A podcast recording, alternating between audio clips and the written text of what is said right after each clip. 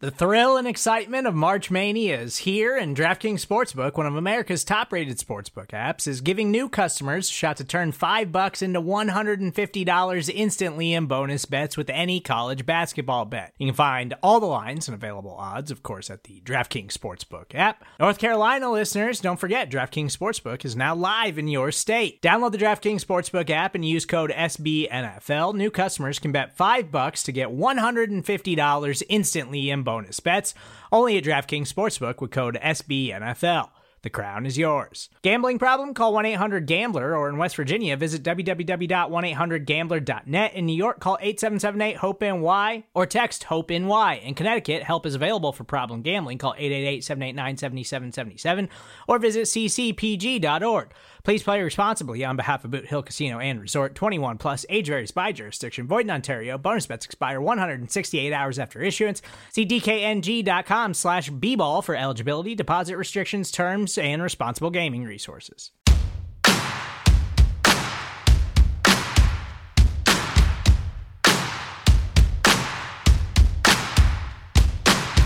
It's Thursday, and you know what that means. It's Ryled Up on the Cowboys with my man Tom Ryle and myself, Roy White, sporting the brand new Ryled Up gear from bloggingtheboys.com. Of course, you can get all your Blogging the Boys gear at bloggingtheboys.com, powered by SB Nation. And of course, this podcast also powered by SB Nation.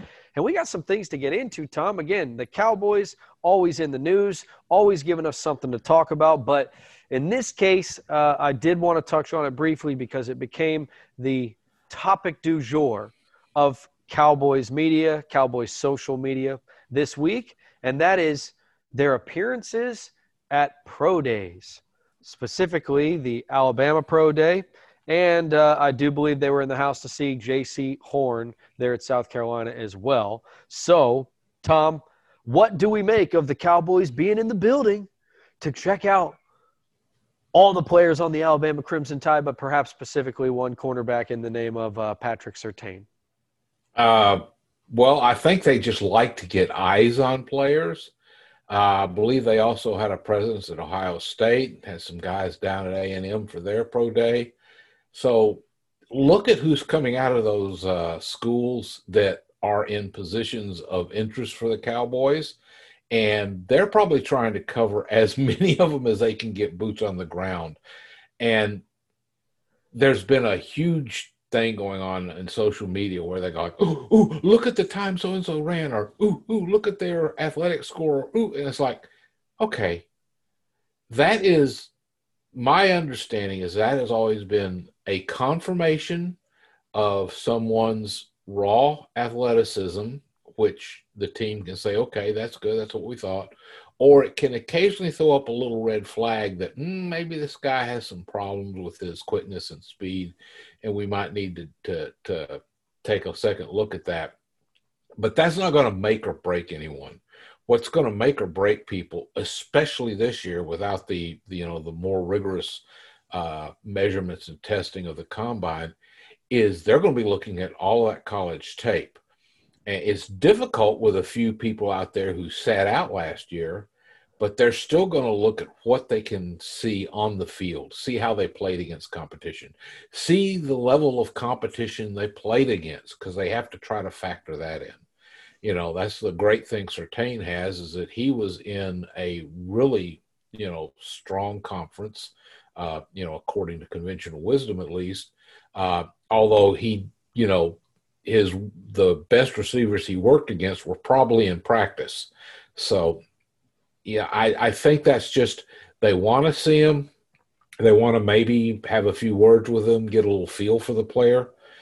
But people make this the be all and end all of the draft process, and it's just a factor, and it's not nearly as big as how did these people perform on Saturday afternoon.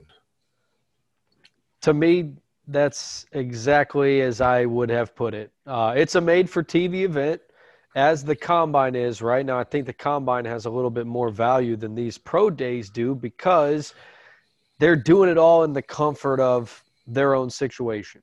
In mm-hmm. fact, if I had to say anything about a pro day, I might say it's almost misleading in that it can lead you down a road of thinking a guy may be better than he actually is. Now, yeah.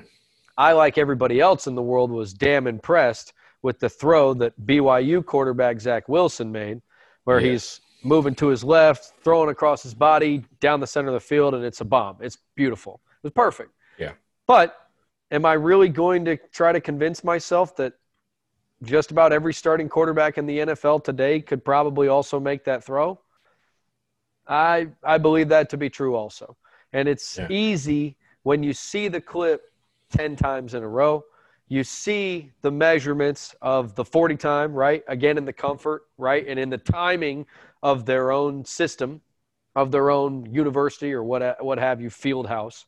Uh, all those things come into play. And I don't know, I think it can be more damaging in some cases, these pro yeah. days, especially when, if you were just to rely on on what you saw there in person, as opposed to what I assume most of these guys do, which is whatever film they take of the entire session, take it back to their office in the quiet, in the dark, and take a look at the tape, which is what they should do for most of the games that those players were able to play in.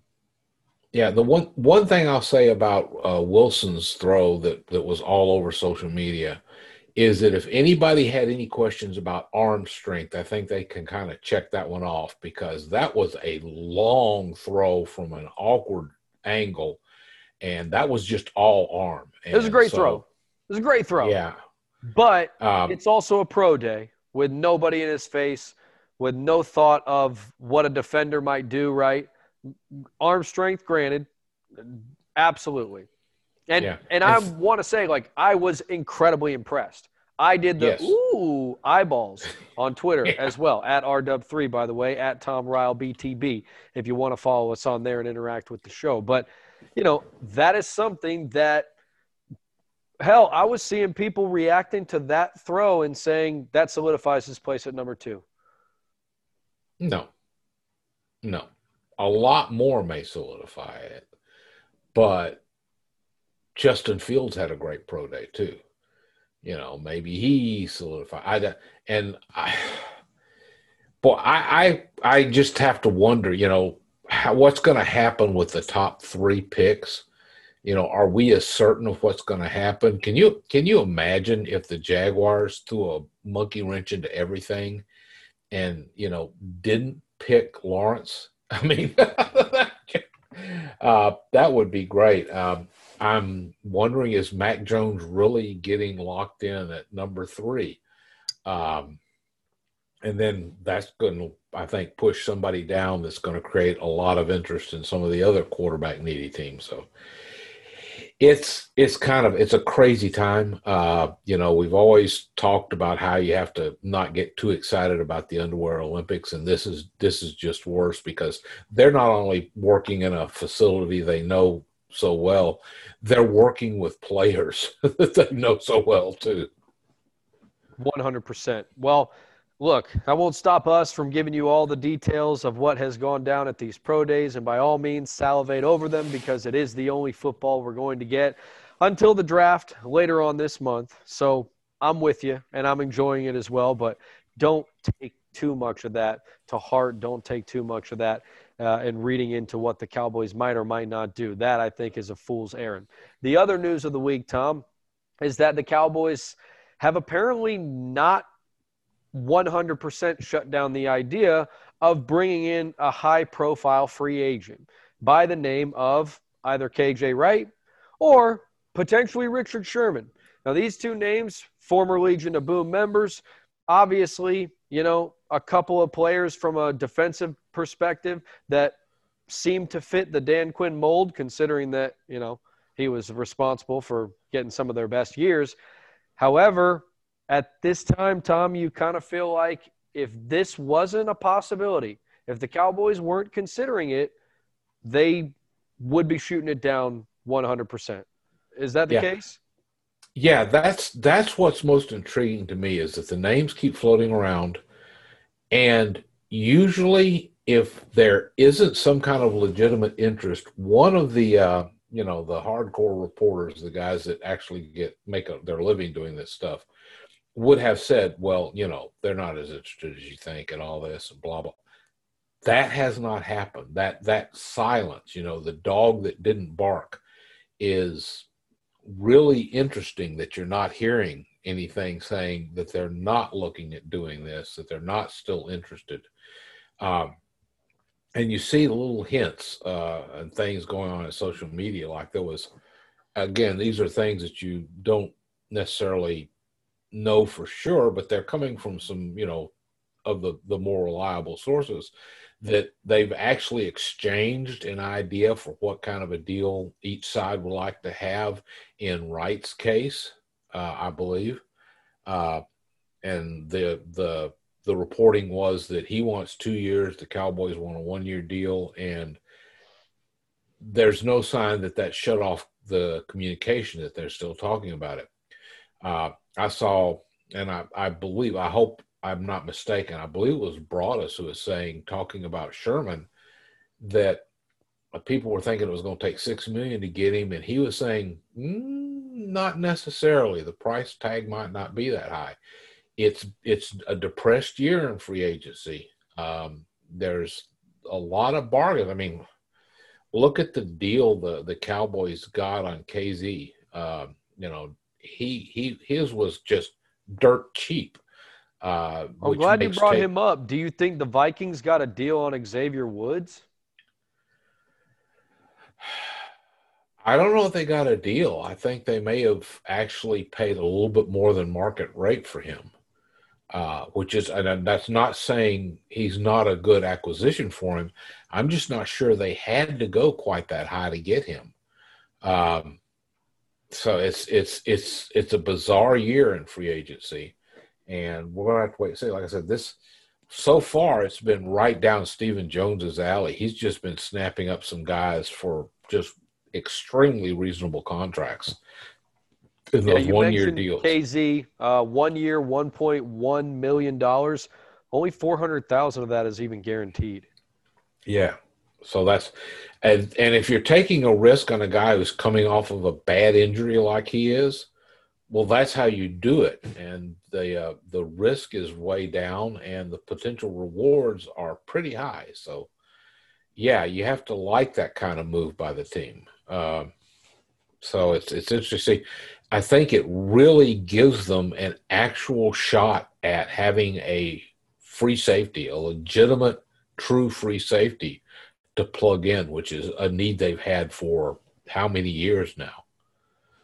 So that's that's a that to me is where the Stephen Jones tight wad approach actually may have worked for a change. We'll have to see how it plays out, but it's you, you can feel reasonably optimistic that they may get some good return out of that. Well, it's going to be hard not to. I mean, as long as he makes the roster, and you know provides some type of role. I mean, I think he's basically getting paid backup money in mm-hmm. that case. So if he provides you anything as a starter in that position, I think you're okay in that regard. Obviously, though, I would like to see either more insurance behind him or some type of player with a much higher ceiling than what I believe he has. Now, maybe coming off those two injuries, he can find himself and, you know, his, his all American type of abilities that he had coming out of college. But that's two pretty devastating injuries, and to have lost two entire seasons. Yeah. I know there's been a, a solid response to that, but it is still a risk. It is still a risk that the Cowboys have taken that he may not be able to fill those shoes and provide, you know, the that even that type of uh, consistency and durability. Well, it's it's also a great way to to hopefully get yourself a long term solution in the draft, and so it's you know that's that remains to be seen. Of course, we've got a lot of time. Well, not a lot of time anymore, but we still have a few weeks to mull over what's going to happen in the draft, and I think. Uh, it would be very wise for the Cowboys to invest some good draft capital in a quality free safety coming out of college. Support for this show comes from Sylvan Learning. As a parent, you want your child to have every opportunity, but giving them the tools they need to tackle every challenge, that takes a team. Now more than ever, educational support tailored exactly to what your child needs can make all the difference. That's why parents have trusted Sylvan Learning for 45 years as the ultimate teammate in their child's educational journey, instilling in them a love for learning and a passion for reaching the next level. And Sylvan's Insight Assessment can identify gaps in learning and areas that could be of concern for your child. It's a 360 degree view into your child's learning that you can't find anywhere else and helps ensure that your child didn't miss something in school that might put them at a disadvantage in the future. And right now, it's the best price of the year at $29. Go to sylvan29.com to learn more and get your child's assessment for only $29. That's S Y L V A N 29.com. Well, perhaps then we can start in that position. Um, you know, we'll take a look at the positions that we think need to be filled here coming up later on the podcast. But in regards to what the Cowboys might do at pick number 10, there has been a safety that's been creeping, you know, into a lot of people's minds, potentially there at that position, and one they might want to consider, and that is the kid out of TCU, Trevon Moehrig. I do believe, uh, correct me if I'm mispronouncing that name. But uh, I can't connect correct that. well, good. Then he's a name that's been cropping up on a couple of people's boards in terms of guys the Cowboys might consider. I'm thinking there's been a, a slew of names that have started to kind of swirl around Cowboys fans' wish list. Yeah. Patrick Surtain, the cornerback out of Alabama. Jaycee Horn, the cornerback out of South Carolina. Kyle Pitts, the Cowboys' dream, although I thought I squashed that a week ago, but sure we can include him. Uh, Slater, the tackle, who could potentially uh, fulfill, you know, the shoes that will ultimately be left at some point by Tyron Smith, the offensive lineman out of Northwestern. And then, as I mentioned, Moehrig as well, or the beautiful option of trading down.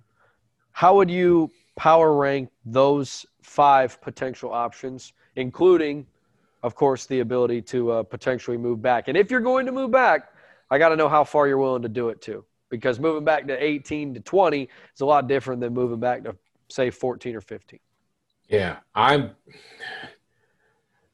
depending on how it falls. If you still got, uh, you know, Surtain and uh, Horn uh, on that are still there, and you've got maybe uh, Rashawn Slater, uh, you know, some of the other names that are out there. If if they do get crazy and we see like five quarterbacks go in the first nine spots, then yeah, going back to fifteen or so might be uh, attractive, and that's just because that's the Patriots, and they may be willing to make a move if one of the if a guy they like, you know, like a Trey Lance is still hanging around, uh, and try to come up and get their their quarterback.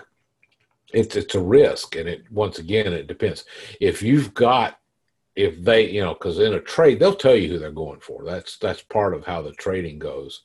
And if they were to come up and take Lance, and you still had five guys you were happy with picking from, then yeah, trade back would be really good. Uh, but it's it's almost you know two separate questions.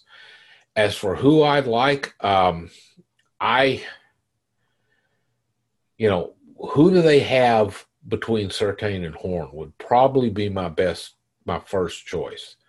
Uh, and if they're a case of like they call the tags are touching, then you know either one would make me happy. Uh, I think if they got it, that would just be a, a, a long term answer. I believe at cornerback which is you know one of the needs that they certainly have with the team right now.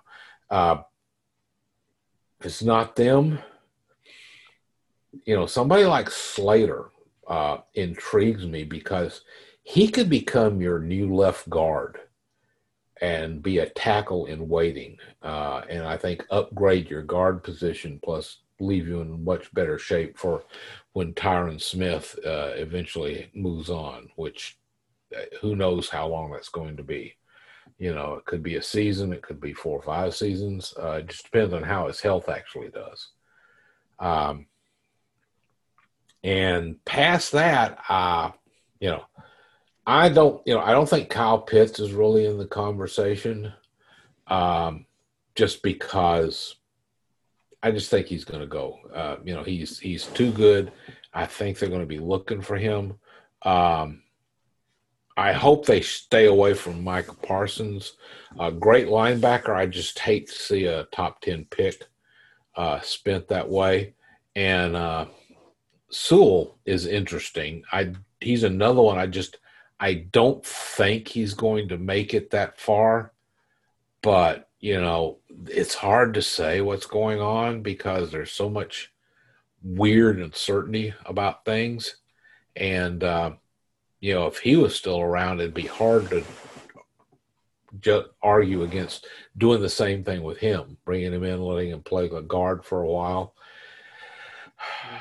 That's, that's kind of on a couple way I, different tiers, then, right? You've got Surtain and Horn on one tier. Yeah. You've got Sewell and Slater on another tier, and then you know if something crazy happens, Kyle Pitts, or the trade down scenario. And I mean, to me, I would probably slide that trade down right in after those first four, because anything outside of those first four, I know they can still find something to make them happy, but I wouldn't feel like it was worth the selection and worth what you're potentially giving up in terms of value if you could get it. It's always assuming that someone's willing to make a move up with you, and it takes two to tango. We forget sometimes that there's not always a deal available, and it's not always one that matches your draft value chart that was coined, you know, many many years ago by Jimmy Johnson. Well, every time I see the Patriots involved in something, they're not paying rent, they're not paying regular prices.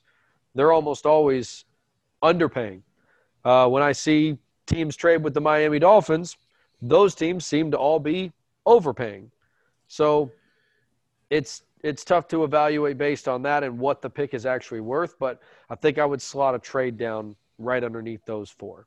So uh, this is Ryled Up on the Blogging the Boys podcast network. Myself, Roy White, my man Tom Ryle, and coming up next, Tom gave you a little preview on the Blogging the Boys uh, website. You can go check it out. But we're going to take a look at the Cowboys' positions of need. Where do we stand with the roster at this point, and what do we still need to address? That's next on Ryled Up on the Cowboys. And we're back again, Ryled Up on the Cowboys with my man Tom Ryle, myself, Roy White, and we were just discussing what the Cowboys might do at pick number 10. But before they do that, right, we've still got time between now and the NFL draft, and we've still got potential time for them to address some positions of need that could ultimately help them decide where they go on draft day. So, Tom, you took an article, uh, you wrote an article there on bloggingtheboys.com. I highly encourage the listeners to check it out relative to where the Cowboys stand today versus where they stood on the roster a year of a year ago. Where do you see them still needing to fill some positions? Uh, well, that just first off, what I think they've taken care of um, when they when they signed uh, uh, Ty Nsekhe, I, think they really solidified the backup tackle, the swing tackle position, and they didn't really have anything else they had to do on offense. So that whole side of the ball is pretty good setup because you want to go into the draft kind of clean, not having to really worry about one position more than another. Uh, so I think that side of the ball is all taken care of. I think they, by adding a couple of defensive tackles uh, that seem to have uh, strength in defending against the run, I think they shored up uh, the interior of the defensive line. Uh, with what they already had and adding Tarell Basham as kind of a you know uh, situational pass rusher, uh, I think that they're okay there at at edge, and you know they've they've added three guys that can play safety, even though uh, you know they're looking at Keanu Neal and uh, the other guy whose name uh, Kearse, uh, Jayron Kearse, uh, who may be looked at as more hybrid players. They still basically have, uh, with the addition of Kazee, they have they have safety handled. I think they're in good shape. They're better shape than they've been for a long time, going into the draft at least at at that position. So that leaves two main places they need to add someone. And we talked about the two big names that are still floating out. They need another cornerback at least. I wouldn't even be surprised to see them maybe, you know, getting one decent cornerback and then just grabbing a you know bottom of the barrel guy just to flesh it out because they're a little bit uh, light on numbers there, and they're also very light at linebacker. Uh, and I would really love to see them fill the linebacker hole because I, I hate using a lot of draft capable on a, capital on an off-ball linebacker. Now, if you're talking third or fourth round, that's that's fine. That's great if you got somebody good there. But I don't want to see you know first or second round linebackers get drafted. That just um, to me that just doesn't line up with the way the NFL works currently. And you know, li- linebacker is a real concern uh, because you don't really know what you're going to see out of Jaylon and Vander Esch. Uh, you know, you've with using hybrids to fill in, you've got something of an answer there, but you've you you know you don't have um, you can't rely on Sean Lee because it really I really expect he's going to wind up retiring. He still is deciding, but if he's taking this long to decide, you have to think that's got to be in his mind. Um, you know, he is a, a very harsh judge of himself, and I think he is really concerned about not being able to put out the performance in the field that he knows the team needs. Um, you know, and then you just you know you you lost Joe Thomas, uh, and I think uh, yep. I think March is is gone, I believe, uh, or at least they haven't brought him back, Justin March, and so you know you've got Luke Gifford and uh, the uh, there's an, another guy that came out of the UDFA ranks. Ooh. Not a lot of Luke. Forgot about old preseason Luke. Yeah, but you know that's not a lot to to ride on, especially with so much uncertainty with the starters. That that that's why Wright would be such a great addition because he could become a starter. As a matter of fact, I think if they signed him, he would basically be a starter for them. Um, and I think that would be a, a great move. That's why I'm kind of hoping that this indication that it's not done with looking at him is true because I, I think that's maybe the even a bigger need than cornerback right now. Because they I think they are going to be looking to get a first or second round corner. There's some good second round options if they don't get one in the first too. And they can always they've got enough draft picks they can always move back up if they need to to get someone. So that's kind of where i see it those are the areas of focus that's what the business they haven't gotten done yet and i'd like to see them see them get something done in those particular areas well if i'm not mistaken the cornerback position is the only defensive position that they have not yet gone outside the organization, right? Outside of players that were already with the Cowboys, CJ Goodwin and Jourdan Lewis, obviously retained, but were already on yeah. the Cowboys roster. Uh, Chidobe let go. Uh, they let him go to Cincinnati. Xavier Woods, they let him go to the Minnesota, as we discussed. They added guys on the interior, or at least brought a few back. Antwaun Woods, uh, they did lose Tyrone Crawford, who announced his retirement this week. Uh, thank you for nine years. Man, that flew by. And then, yeah. as you mentioned, they also retained guys like Ron'Dell Carter and the free agent signings that they made as well between the three or uh, the two safeties, excuse me, the three safeties, the two defensive end. We didn't mention uh, Brent Urban, who came over from the Chicago Bears and one that you know they at least expect to to play a, a role, right? didn't play the yes. majority of snaps there with the Chicago Bears, but when he did play, he you know played an important part in their run defense. And so, yeah. you know, you look at all those positions, it, it really is that cornerback position is the only one that they haven't gone and addressed. And I think. Well, they haven't really done anything at linebacker either. No, that's true. You're right. They have uh, not done anything at linebacker either, unless you except for the Keanu Neal, yeah. you know, Jayron Kearse moves, which yeah, kind of do only because I would think they would only carry four linebackers if they're going to have those guys on the roster and in those positions as well. Oh, they always have to. You, you have to remember, linebacker. You have to carry some extra linebackers because they're so important to special teams. Uh, that's something that losing March and Thomas is kind of important on. Uh, they've got to build those up because. You oh, know, but if you have three some, safeties that could potentially play special teams. Yeah, you still got to get 11 guys out there on the field, you know. True. Uh, of whom, you know, um, for, um, you know, for, for all of the, the, if you're you're doing coverage on punts or kickoffs, then you know you've got to have ten guys to get out there. You've got to have nine guys to fill out your field goal unit. Uh, you know, and then you know when you're receiving, then you're going to need eleven special teamers out there to cover it.